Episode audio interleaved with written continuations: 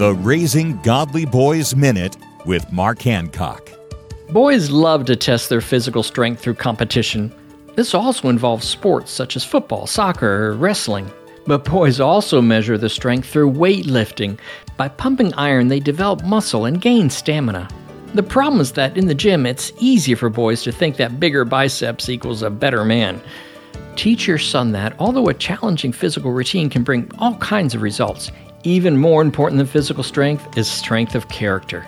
Here's an idea study Bible characters from God's Word. How did those men succeed or fail in life? How can we learn from their examples? Becoming a godly man doesn't happen by accident, it takes consistent training.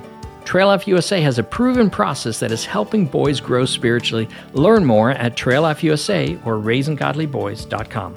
Find free resources to help you at raisinggodlyboys.com.